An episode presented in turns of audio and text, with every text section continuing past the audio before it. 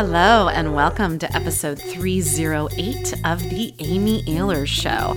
I'm your host, you guessed it, Amy Ahlers, and I am a women's life and leadership coach, a master coach, really, a best selling author, and a keynote speaker that loves waking up powerful, high achieving, high level women to the truth about how hard they are on themselves and then helping them stop the self bullying, stop the self criticism, and stop the self doubt so that they can really own their achievements and feel more happy, more at peace, and really love their lives, really enjoy all of that success that they've created. So, for today's episode, show notes can be found at amyahlersshow.com forward slash 308. And today we are going to be talking about bright girls, smart women, and failure the F word. That's right, failure. Because as women and as girls, often we are not taught how to easily bounce back from failure. So we're going to get into that today. Now, before we go into the show, I wanted to let you know about an extraordinary opportunity to join me and a small group of high level women in drumroll please, Belize. Yes, Belize. Oh my goodness, this is going to be fantastic. It's a brand new retreat, a visioning retreat, especially for women that are in midlife and beyond to vision and dream and pleasure dig about the next chapter of their life. So if you're interested, go on over to barefootperfect.com. That's right. The name of this retreat is Barefoot Perfect Belize. So go over to barefootperfect.com. You can see all the details. It's in late February of 2020. And this group of women is going to be off the charts. I mean, what could be better? Than visioning and dreaming about the next chapter of your life while in a tropical paradise in your own private beachfront or beach view bungalow. Applications are flowing in. We're accepting women all the time, and we only have space for 20 women. So don't delay. Go on over to barefootperfect.com. Okay, so you're a smart, successful woman, right? You're ambitious, you're determined, you've achieved amazing things. And chances are in fifth grade, you were called a quote unquote bright girl filled with so much potential and so much promise. So, why, oh, why do you find it difficult to deal with failure? And why does it take so darn long to bounce back from failure? This is something that I run into all the time in my work, whether in my Rise and Lead Women's Leadership Incubator or when I go on retreats with high achieving women in places like Belize, or even with my private VIP coaching clients that are inside some of the top companies in the world.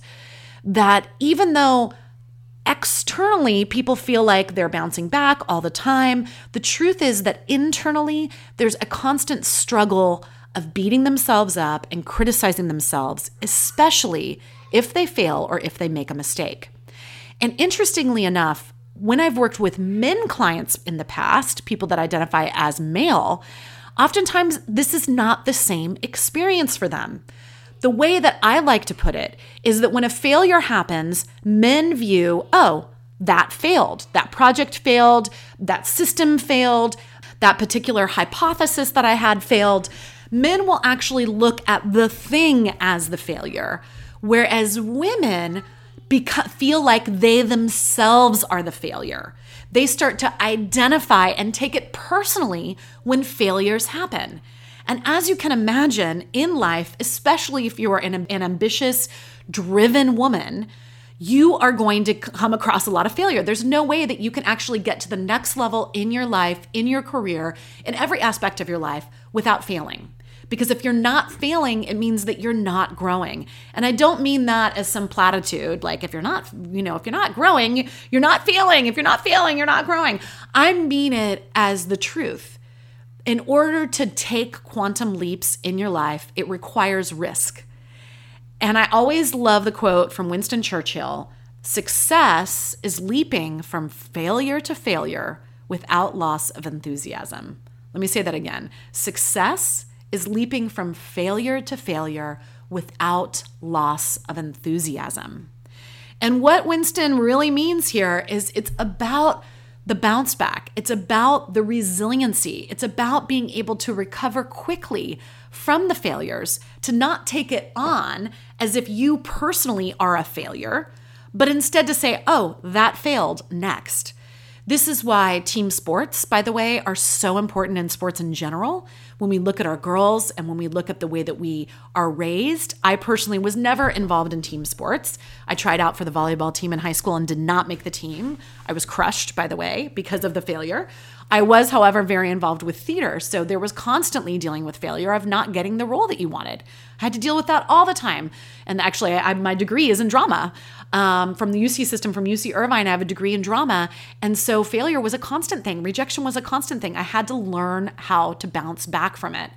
And when you see kids on the sports field, whether it's soccer or football or lacrosse or the swim team or what have you, constantly you are failing when I just recently went to a volleyball game with my oldest daughter, and I was so amazed to watch, you know, the spikes come down and them not being able to recover from them, serves that didn't make it over the net, and how instantaneously these girls would have to deal with failure and recover from it and get back into the game and get back into the failure. You watch any major sporting event, you are constantly in basketball seeing the baskets that don't make it.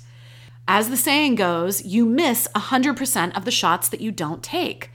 So, where you're holding yourself back because you're afraid of failure. And this points to a very interesting study about failure. And there was this one study done with fifth graders.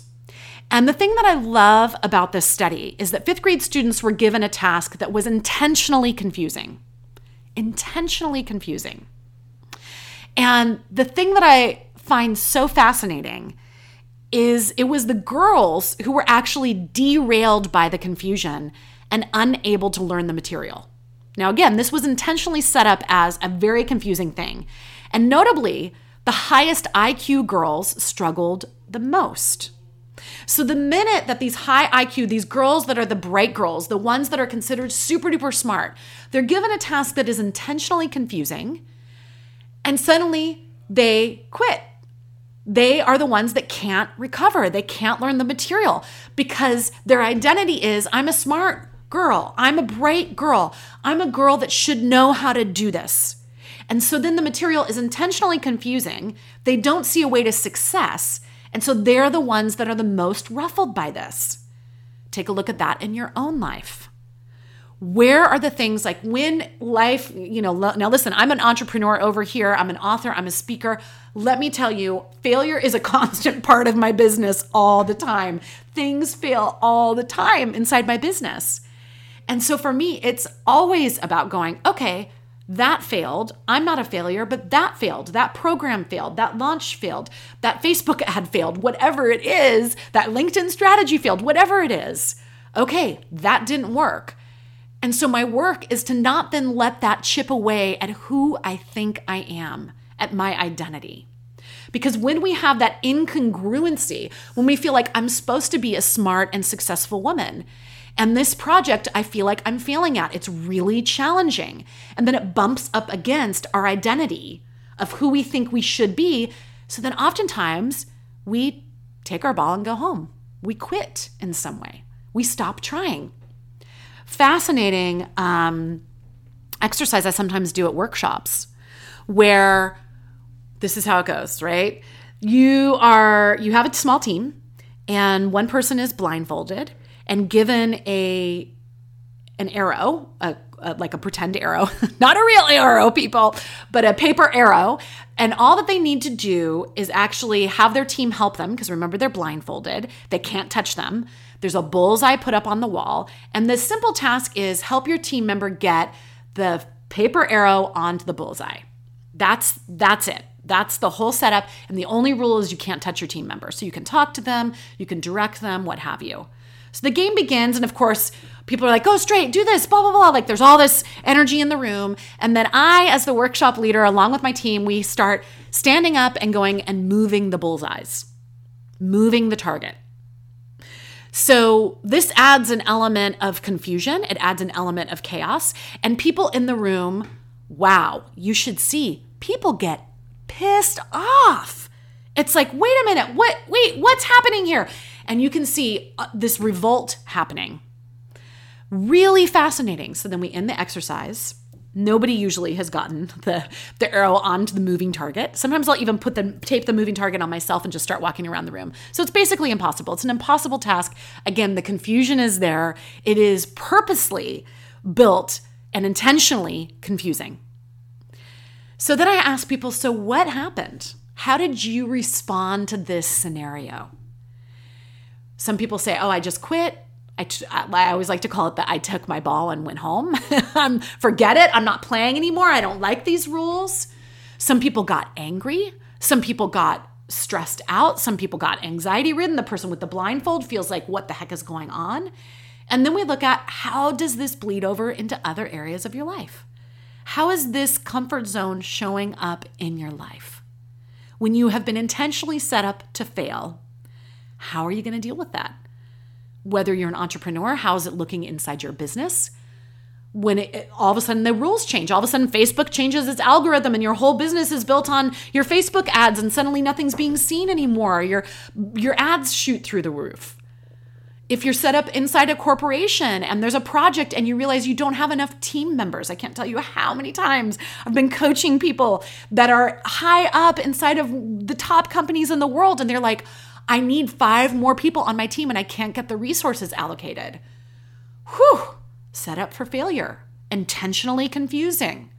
Even if it's not intentional on the, you know, the higher up level, that's what's happening. That's the truth of what's happening. Who do you want to be in the face of that? How do you want to get resourceful in the face of that? And how does your inner mean girl start reacting in those moments?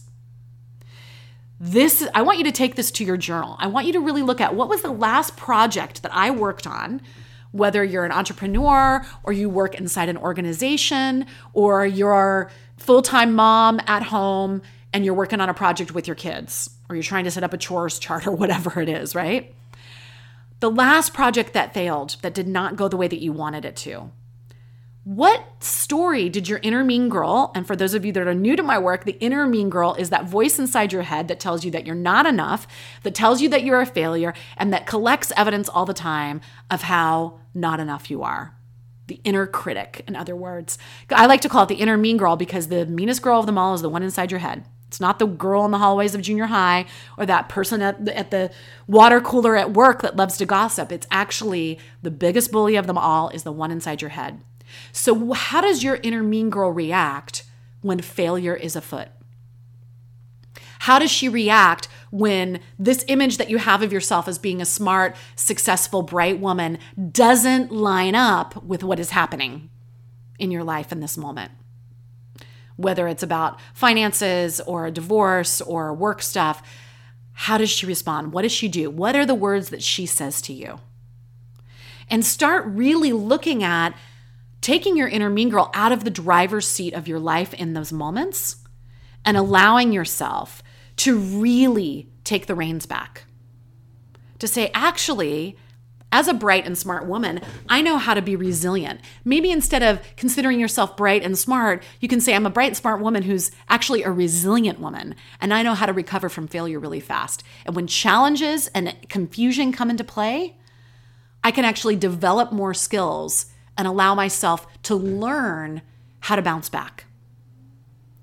This is a game changer for women. Let me know how it goes.